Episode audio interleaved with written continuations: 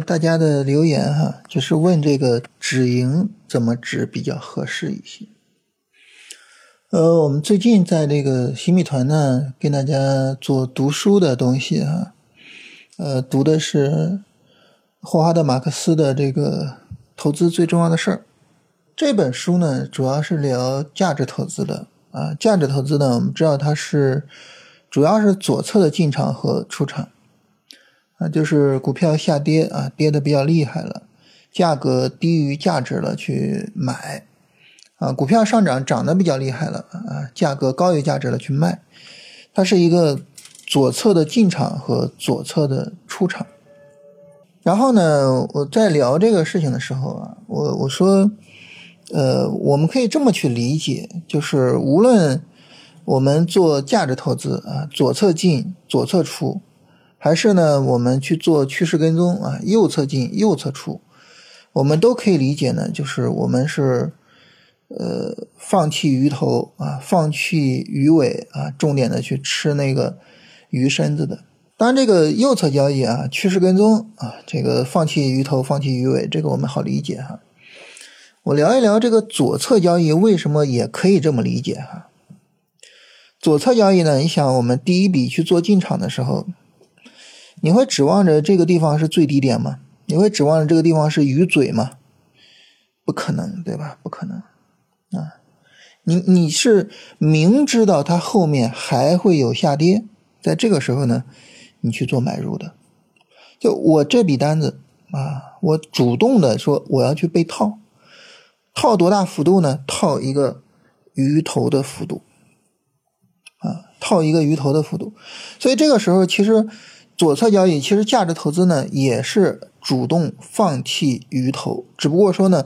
我是在左侧放弃，我是在下跌过程中，我明知道它会继续下跌，我去放弃鱼头，我去买啊，我我我我跟右侧交易不一样啊，右侧交易呢是这个底部已经出来了是吧？鱼头的形状已经确定了啊，说好这个时候我去买啊，我放弃底部的上涨空间，放弃鱼头啊，它不一样，但是呢本质是一样的，就我都是去放弃鱼头。反过来呢，在上涨中我去卖的时候呢。其实也是一样，就是我放弃鱼尾，我我明知道它在上涨啊，我也明知道它后面会接着涨，但是呢，这个鱼尾啊，我要放弃掉啊。关于这个呢，对于我自己来说，印象比较深刻的是当时零七年的时候，巴菲特卖中国石油啊，因为那时候我做交易没有太久哈，然后市场炒这个油炒的比较凶。当时呢是中国石油回归 A 股，所以在港股上就炒得比较厉害啊。当时中国石油涨到了九港元一股，嗯，然后呢，巴菲特就就把这个中国石油给卖掉了，拿了很长时间啊，卖掉了。卖掉之后呢，中国石油就从九块钱涨到了十八块钱，啊，当然这个 慑于巴菲特的威名啊，大家只能说啊，半年之后我们才能够认识到巴菲特这笔卖出有多么伟大。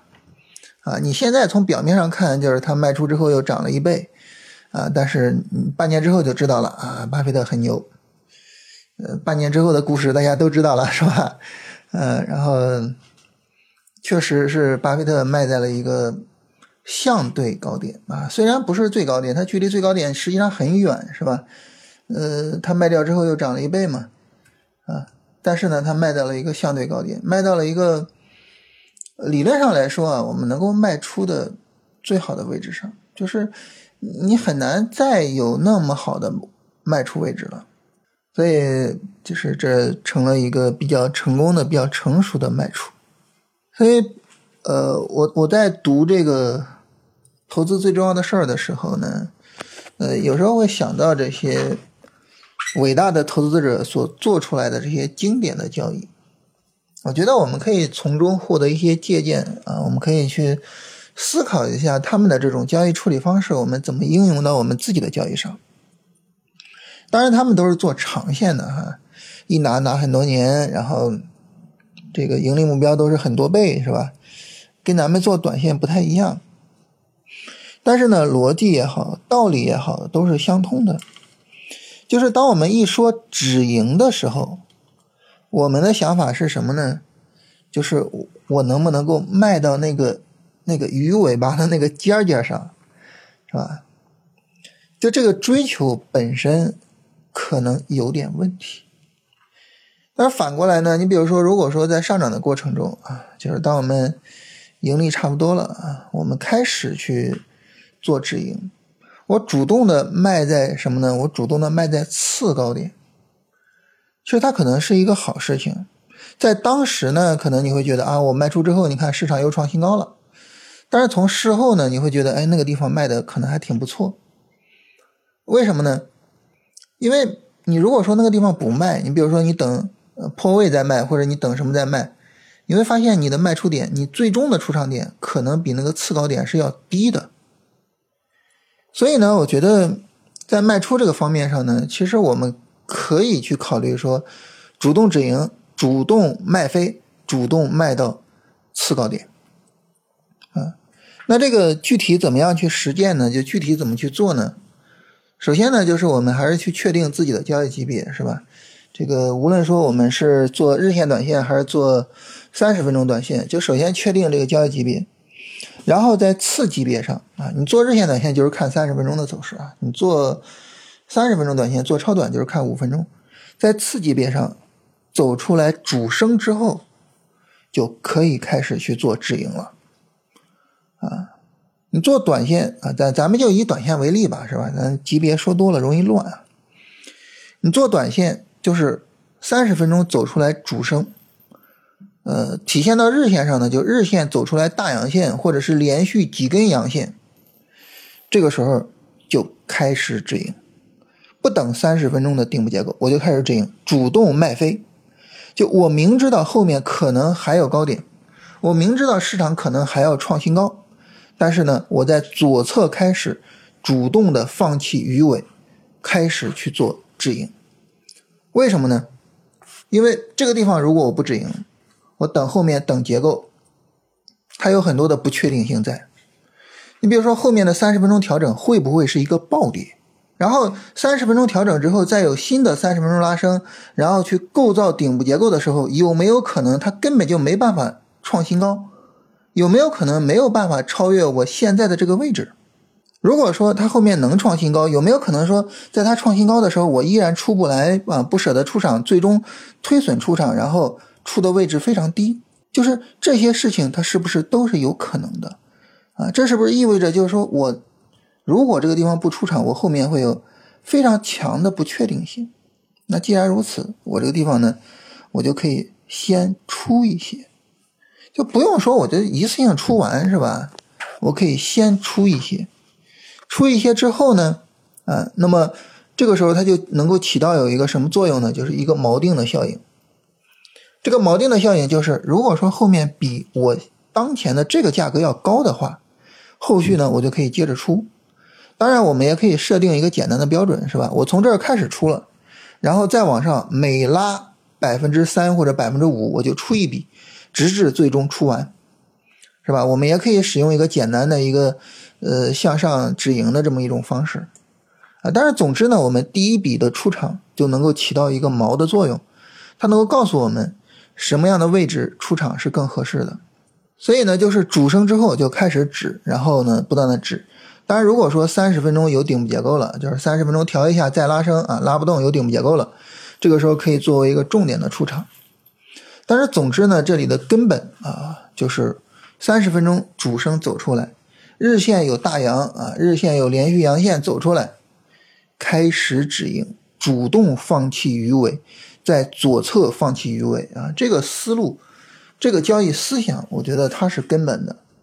我们能够认同或者说能够接受这个思想，并且呢把它去应用到我们的交易上啊，那么我我们就可以啊，就是使用这种价值投资的思想，帮助我们把这个。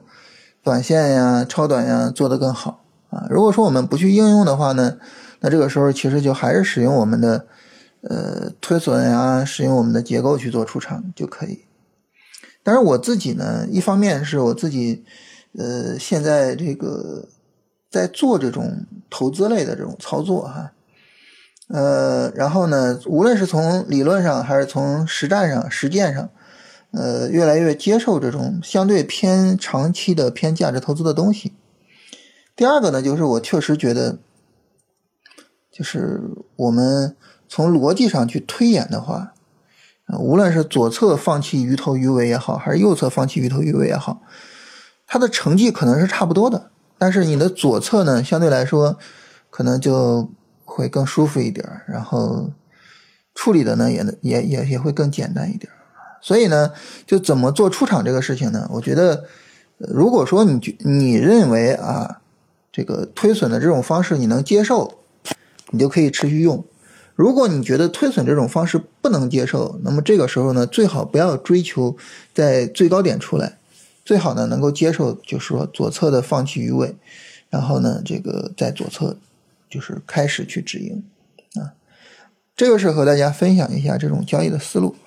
总体上呢，大家能够感受到哈，就是我对于这个出场的想法呢，就是你既可以使用左侧放弃鱼尾的方式出场，也可以使用右侧放弃鱼尾的方式出场，但是最好不要追求坐在鱼尾巴的那个尖尖上啊，不要追求在最高点出场。追求在最高点出场呢，第一个呢，就是你可能在上涨过程中不舍得出场。第二个呢，在下跌的时候，你又很难受，又无法接受盈利回吐，所以就等等来等去，等来等去，等到最后盈利没了，不得不出场，很痛苦啊。所以我觉得出场最核心的一点就是不要追求出在价格的最高点，不要追求出在尖尖上。我觉得这个是最基本的、最重要的。好吧，那就跟大家聊这些。